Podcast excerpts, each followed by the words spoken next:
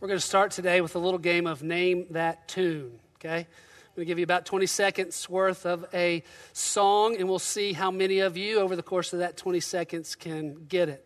Play that first song. Don't need money, don't take fame. Don't need no credit card to ride this train. Nice. It's sudden and it's sudden and it's cruel sometimes, but it might just save your life. All right, cut it off back there. What was it? Power of Love. Who was it by? Huey Lewis and the News. 1985, Back to the Future movie came out. This song was on the soundtrack. I saw the movie, immediately went out and bought the soundtrack on a cassette tape. Some of you don't know what that is. That's okay. Went home to my room. I stuck it in my jam box. Remember the jam box? I rocked out to Huey Lewis, The Power of Love. By the way, Huey was right. There is power in love. Here's the second clip, about 20 seconds. I want you to hear this one. Go ahead and play that, Joe. Nothing you can make you can't make. Oh my gosh, wow. No one you can Listen, lucky that you were on the front row. Nothing you can do, but you can learn how to Y'all getting it? time. It's easy. All right, cut it off back there. Listen to you. Fantastic. Here's what's funny. Here's what's so funny. If you're under 40, you're like, oh, yeah, yeah, I know that. It's the Beatles. Everybody knows that. I'm watching your faces. You know, that's, yeah, that's it. If you were over 50, you sounded just like the end. Every one of you were mouthing the words. You went back somewhere, way back, some moment in time, didn't you? You sure did. There, there is power in love, yes. And, and you know what? Paul McCartney, the Beatles, they're right too. Love is, in fact, all you need. Maybe you had no idea that Huey Lewis and the Beatles spent most of their downtime in Ephesians chapter 3. Maybe you had no clue. But apparently they did because their words about love are Paul's prayer for the church. And in the same way that you probably didn't expect to start this message with Huey Lewis today, the same way you didn't expect that, I think you might be surprised by exactly what Paul prays for here. Take your Bible out, open to Ephesians chapter 3.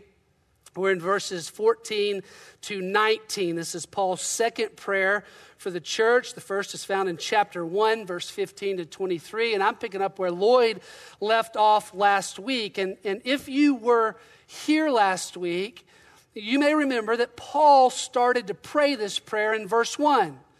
He started to pray it in verse 1 and he got interrupted. That's what that long em dash is at the end of verse 1. Paul got sidetracked for 13 verses because he wanted to remind us that God's purposes are always moving forward. Wood said it this way last week. Paul takes 13 verses to say four words God is in control, He's sovereign.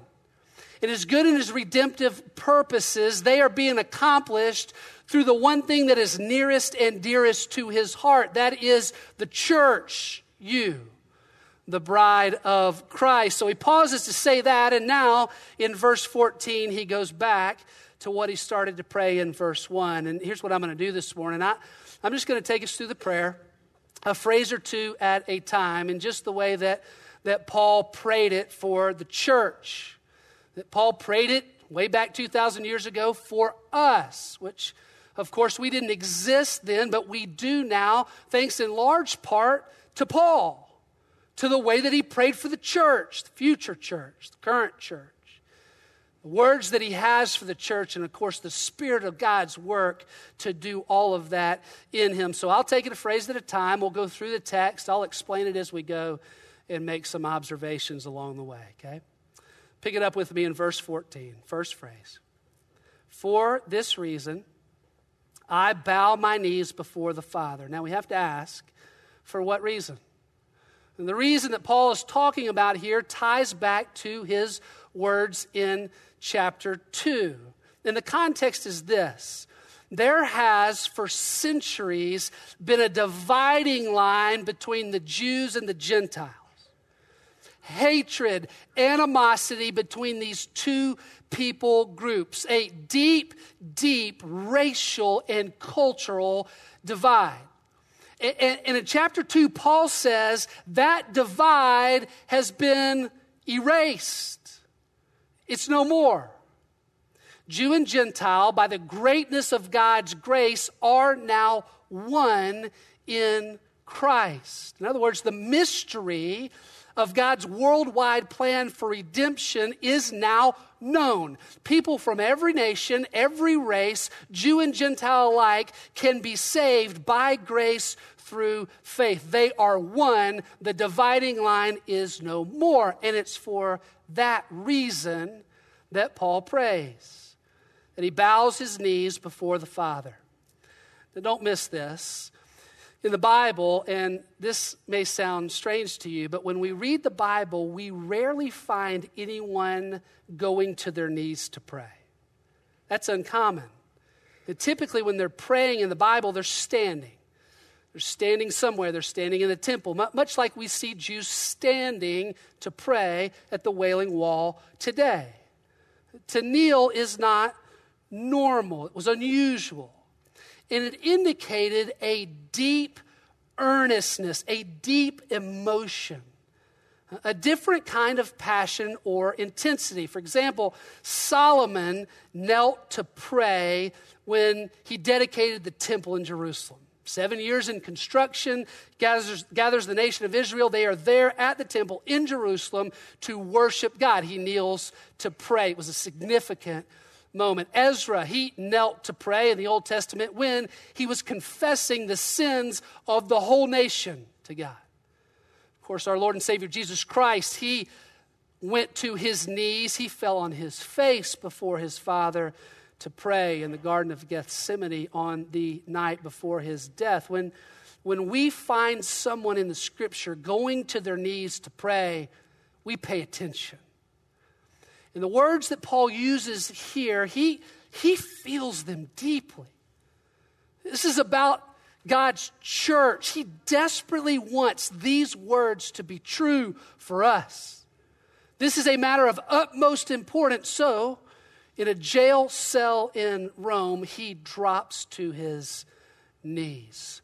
For this reason, I bow my knees before the Father from whom every family in heaven and on earth derives its name, that he, verse 16, that he, God the Father, would grant you, you the church, according to the riches of his glory, according to his infinite resources, his infinite spiritual supply, the, the endless supply from which he can actually answer this prayer. Paul reminds us of God's character.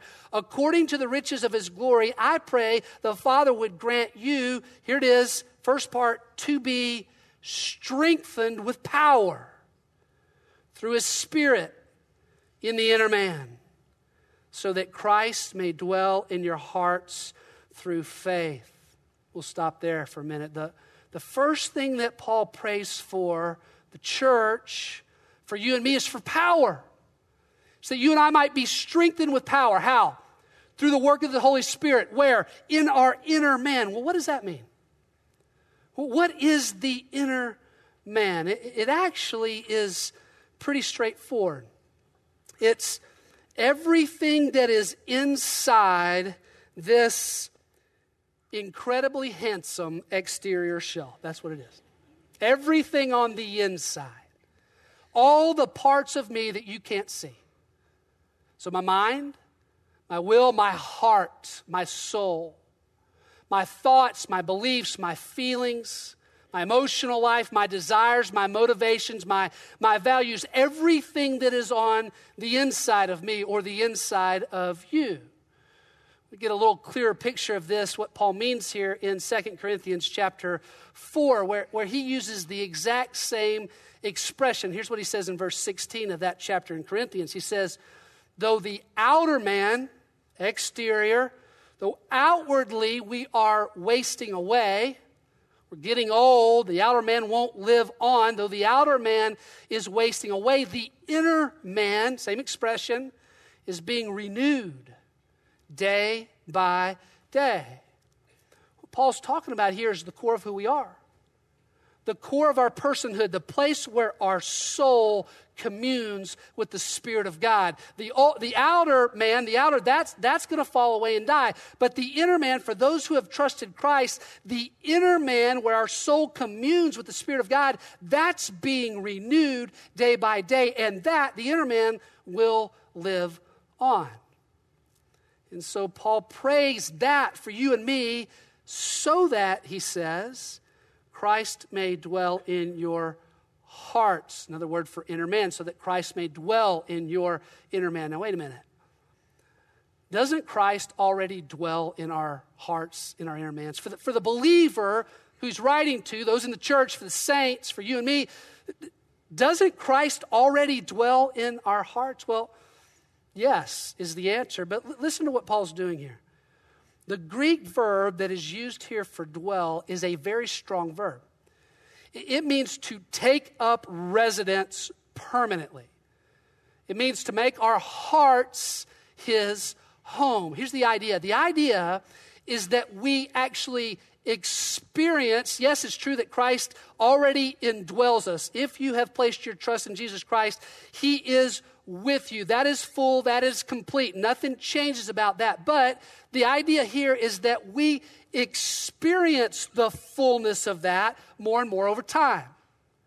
That we actually grasp that idea in our inner man. That takes time for us to fully experience what is already true. When Hillary and I bought our uh, house in Cottonwood in 2001, uh, we had just enough money to cover the down payment. And there were lots of things about the house that we wanted to change from, from day one. If you're like me, there's, you know, any house that you go into is like that, at least to some degree. And so th- there was this wallpaper in, in the master bathroom. I'm talking hideous. I mean, just hideous. But it stayed for a while, right? It just couldn't get to it right away. The blue carpet upstairs, the royal blue carpet upstairs. 1976 royal blue carpet upstairs. That thing was nasty. I'm talking nasty. Awful. It was just awful. There were rooms that stayed empty. We didn't have furniture to put in them. Eh, we were grateful to be there, but we just kind of began our list. And you know what? Over 13 years, we're still in the same house. Over 13 years, we've just been pecking away at the list, right? Eh, wallpapers now, paint color, paint color that we like the blue carpet, I hauled that thing out strip by strip. Man, that was one of the greatest days of my life, getting it out of there. The furniture, you know, there's rooms now that I, you know, used to the rooms I didn't want to go into. You know, now there's rooms playing hockey up and down these rooms. You know, now there's rooms, furniture.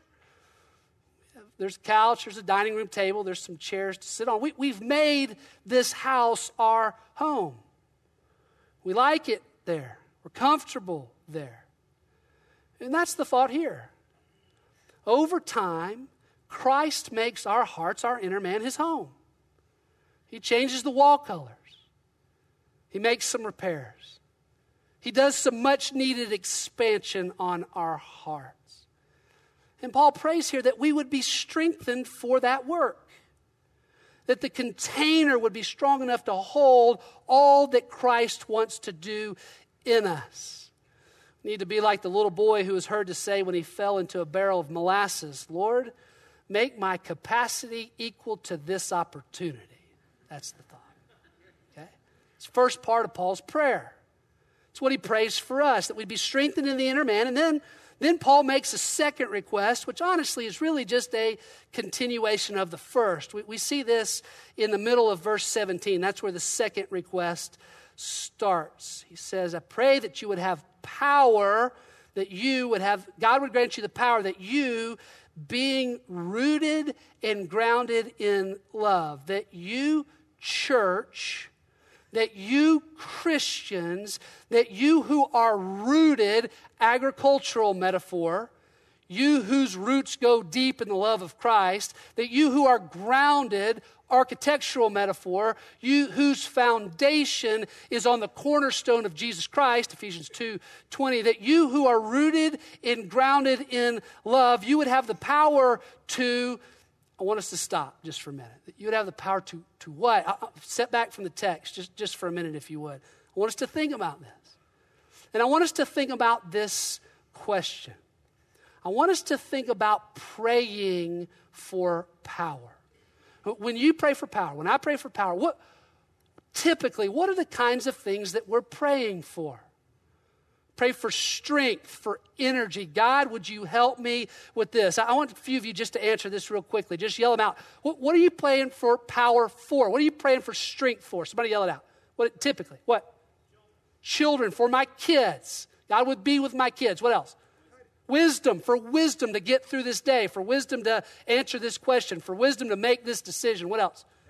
Health, for physical health. Lord, would you sustain me? Would you help me to make it through this pain? I, I wrote down similar things. I pray for help to get through the day, for strength to engage a difficult conversation, for power to, to overcome some sickness or pain or trial, power to do what I am supposed to do, to obey you, not step into temptation or to sin. That's typically what we pray for when we think about power. Now, think about it in the context of this church. What is this church that, that, that's crossing this centuries old racial and cultural divide where everybody's going, well, how is this going to work? What, what does the church need to pray for power for? Well, power to engage my Jewish brother who I hated yesterday. Literally. Strength to overcome all my preconceived notions and fears about this church. Help, Lord, would you help to make us one? Would you unify us? That, that's what the church needs to pray for, right? Surely that's what Paul's going to pray for. Now that Christ indwells their hearts, now that they are rooted and grounded in love, surely Paul is going to pray that God would grant them the power, the power to love one another, right? No.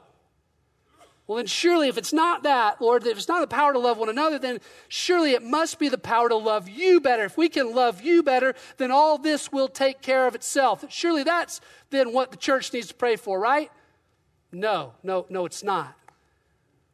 This is the twist, the surprise, the way out of left field, the, the aha moment in the text. Paul prays, first and foremost of greatest importance that God would grant you and me, the church, that God would grant you and me the power not to love each other better, not to love God more, but the power to know God's love for you.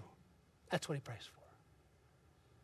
Power to know God's love for you. That's what matters most. Look at what he says, verse 18 and that you, my prayer for you is that you may be able to comprehend with all the saints, that is the church, what is the breadth and length and height and depth, and to know the love of Christ, which surpasses knowledge, that you may be filled up to all the fullness of God. Power, strength, help not to now go and do something, but to be given something, to receive something, to experience something, to be loved by the greatest lover of all time. More fully and more completely than you have ever been loved before. To be bowled over by it, to be drowned in it, to be filled up with it. It's the exact opposite of what we would typically think. Completely counterintuitive to us. It's not how we typically pray, and yet it is, in the words of the famous theologian Paul McCartney, all we need. It is all we need. Listen to what A.W. Tozer writes about the immeasurable love of Christ. He says, Because God is self existent, his love had no beginning. Because he is eternal, his love can have no end. Because he is infinite, it has no limit. Because he is holy, it is the quintessence of all spotless purity. And because he is immense, his love is an incomprehensibly vast, bottomless, shoreless sea. His love knows no dimensions, it's limitless. Paul says here that his love even surpasses knowledge. What does that mean? Look at this play on words in verse 19.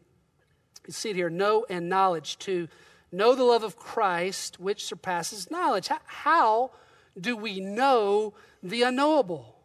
Well, this is something, I want you to think about it this way. And this is something that moves beyond the head, moves beyond the mind, moves beyond mental understanding, and finds its home, its dwelling place deep in the heart, in the inner man. It's to experience something, to feel something, to truly know something at the very core, the deepest part of your soul, in a way that the conscious mind can't even fully understand, in a way that human words can't even fully express. A few years ago, Hillary and I were sitting with a counselor working on our marriage. One of the things that we were working on was my inability to connect with her at a deeper level. And so I was asking him to try to help take me there, help unlock some things in me that were just stuck and been stuck for a long, long time. Feelings and things that I knew were there that I had difficulty accessing, difficulty expressing. And I was missing Hillary at that level. And so he was helping me with this, and he, and, he, and he just said, Hey, man, just tell me, tell me something that you dream about. Start unlocking that a bit. And so I said, I don't know. You know, I, I dream about winning golf tournaments. One thing I dream about. Yeah. Great, good. Tell me about that. Well, I, I don't know. Just like, what do you mean? He said, well, just like, what does it look like? What does it feel like? You know, and I said, well, I don't know. I'm just coming down the stretch and I play great and I get to the last hole and I knock it on the green and I stand over a short putt and I make it and I win. That's, that's my dream. Well, what happens then? Gosh, lift my putter up, I walk off the green, I, I won, I'm victorious. Hillary's sitting next to me on the couch. She starts crying. I'm bawling. I'm like, what? You don't want me to win a golf tournament? no. She looks at me and she says, You know, Bill, it doesn't have to be my dream. I don't even have to shape the dream. I just want to be a part of the dream. I just want to be the first one that's coming running towards you when that moment happens, that embraces you, shares in that moment with you. I'm like, oh, well, that'd be great. Yeah, that'd be awesome. Yeah. Good idea. Great idea. Yeah. yeah. My gosh. Talk about putting somebody in their place. That was on a Tuesday.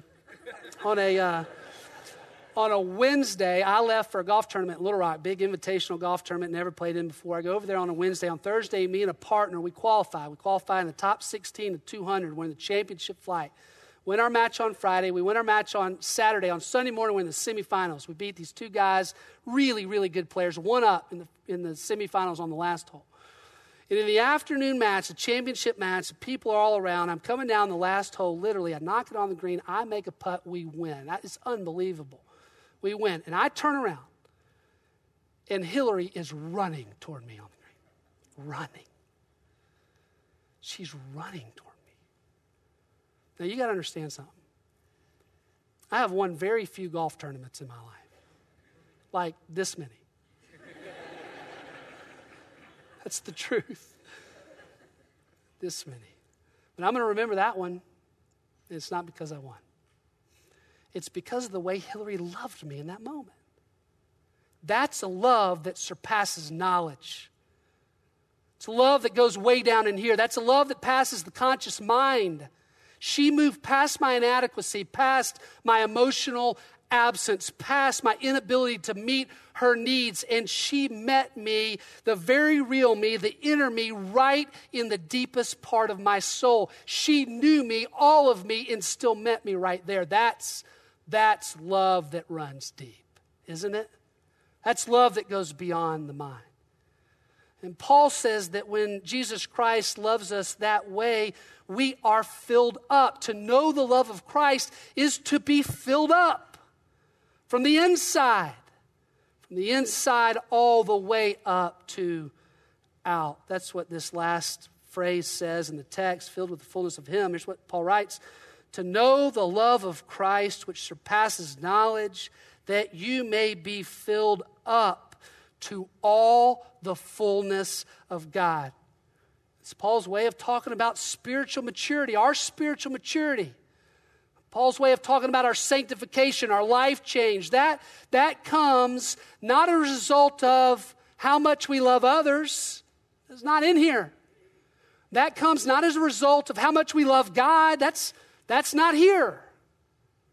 It comes as a result of how deeply you know God's love for you. And when that light goes on, guess what? All that other takes care of itself. It does. I'm filled up in here with God's love. Guess what? I'm going to love you pretty good. Filled up in here with the completeness, the fullness of all of Christ's love and sacrifice for me. I'm going to respond to God pretty good. Those things follow. How is it then? How, how do I deal with the emotional weight of troubled kids? How do I deal with that? Well, wait a minute. How, how do I keep battling this debilitating disease? How do I engage these difficult relationships, these difficult conversations? How, how do I eradicate animosity, so to speak, between the Jews and the Gentiles? Only, only, listen, only, only by grasping the breadth and the length and the height and the depth of Jesus Christ's infinite love for you. I want that. I want that. You want that? I need that. Desperately need that. So, how do you get it? How, how do we get it? Well, Paul says you can't. Sorry, you can't. No. Not apart from God granting it to us.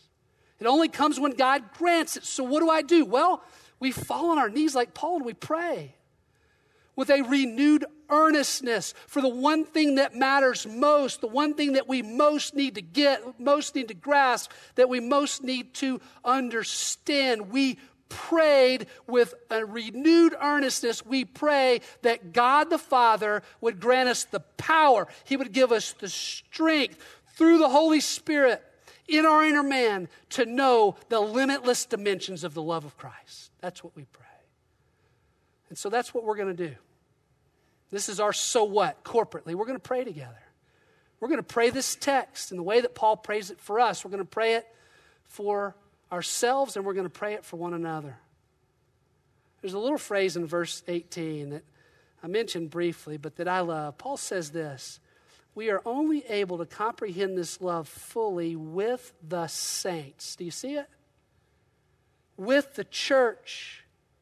Here he is again, back on the church, the importance of it in the community of faith, in the local expression of the church. That's where we fully understand God's love for us. And so we're going to pray together today as the church with the saints.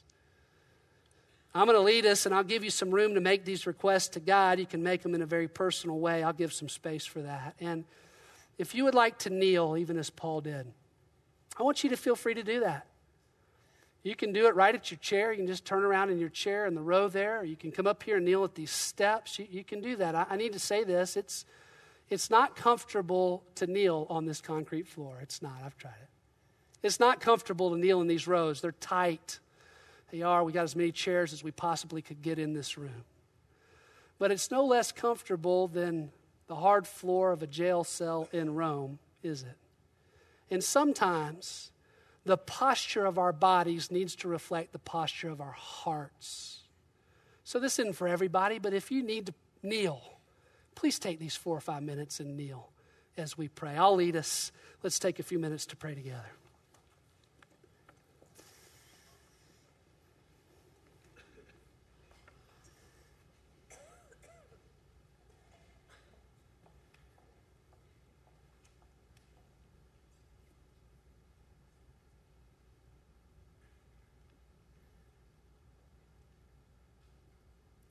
When we pray, it is an act of submission to one who is higher, one who is greater, our Father. And so as you go before the Father this morning, would you simply first acknowledge his greatness? Acknowledge his character. Take just a minute to do that.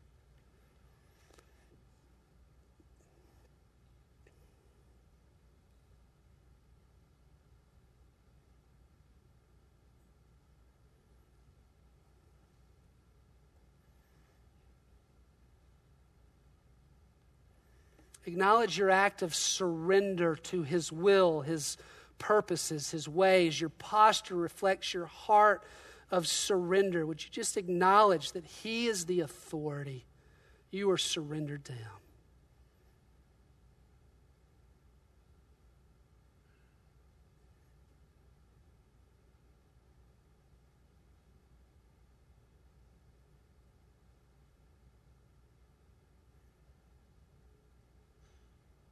Acknowledge his capacity to answer your prayer. He can do it, he's able. According to the riches of his glory, a storehouse that never runs dry. That's what he brings to the table when you pray. Would you acknowledge his capacity to answer your prayer?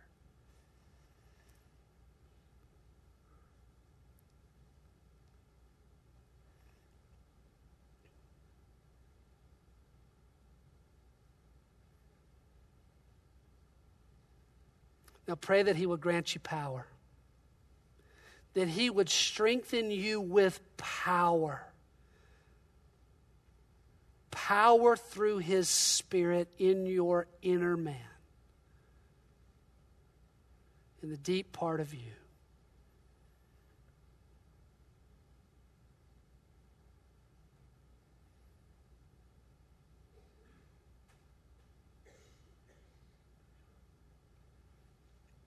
Ask Jesus, who already indwells you, to make himself known to you. Make his presence known to you in the depth of your soul.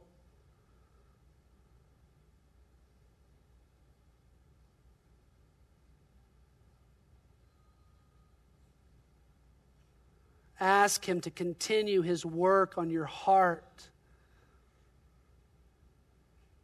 restoring rearranging, expanding every area, every room, every place that needs His touch.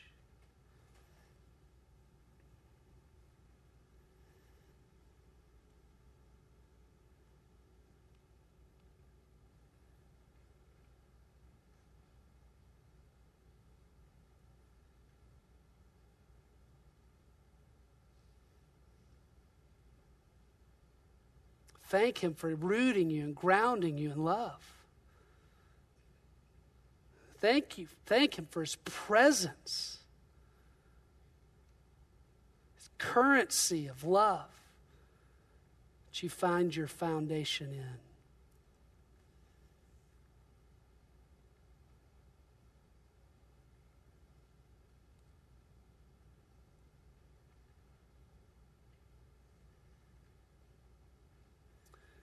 And where the world says constantly to us, you have to perform, you have to gain, you have to do, you have to go constantly, constantly, constantly. Would you make this huge ask of your Father?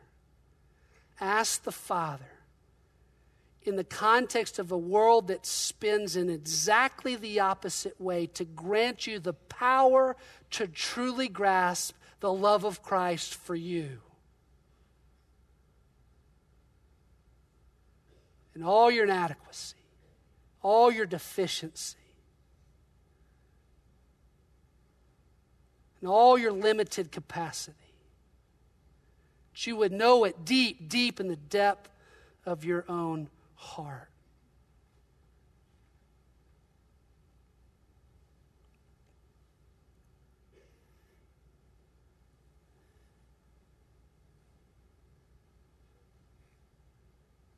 She would know all the facets and dimensions of his love breadth, the length, the height, the depth.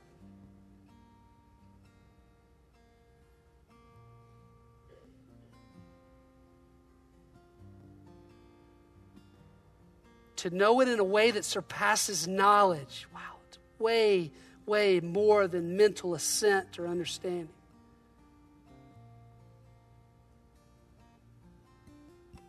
Be filled up by it, washed over with it, to be filled with more and more of Him, of Christ, of the essence of who He is, fullness of who He is in us.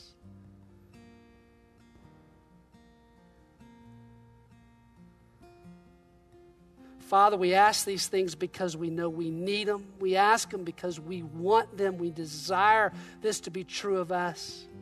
We ask this because we get it reversed. We get it mixed up, trying to prove our love for you. Would you help us to receive your gift? Would you grant us the power to grasp it? It's in your son's name that I pray. Amen. Amen. You can stand if you would. Would you stand with me? We began this service with, or this message with two songs. We thought it would be good to end it with one. Not, not the love of Huey Lewis this time, not that one, but the love of Jesus Christ, the only love that can truly satisfy our soul. So, would you lift your voices as we sing of the infinite, immeasurable, incomprehensible, limitless dimensions of the love of Jesus Christ? Would you lift your voices with me? higher than the mountains that our faith, stronger than the power of the grave, constant in the trial This one thing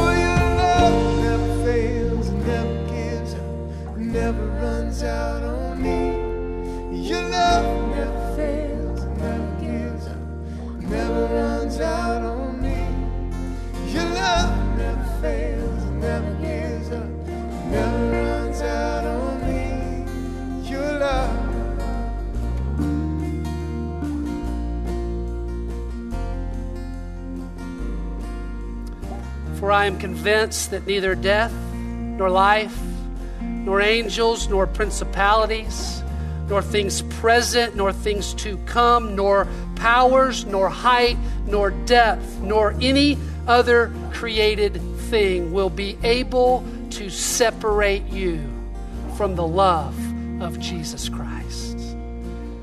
Go in peace and in that love. We'll see you next week.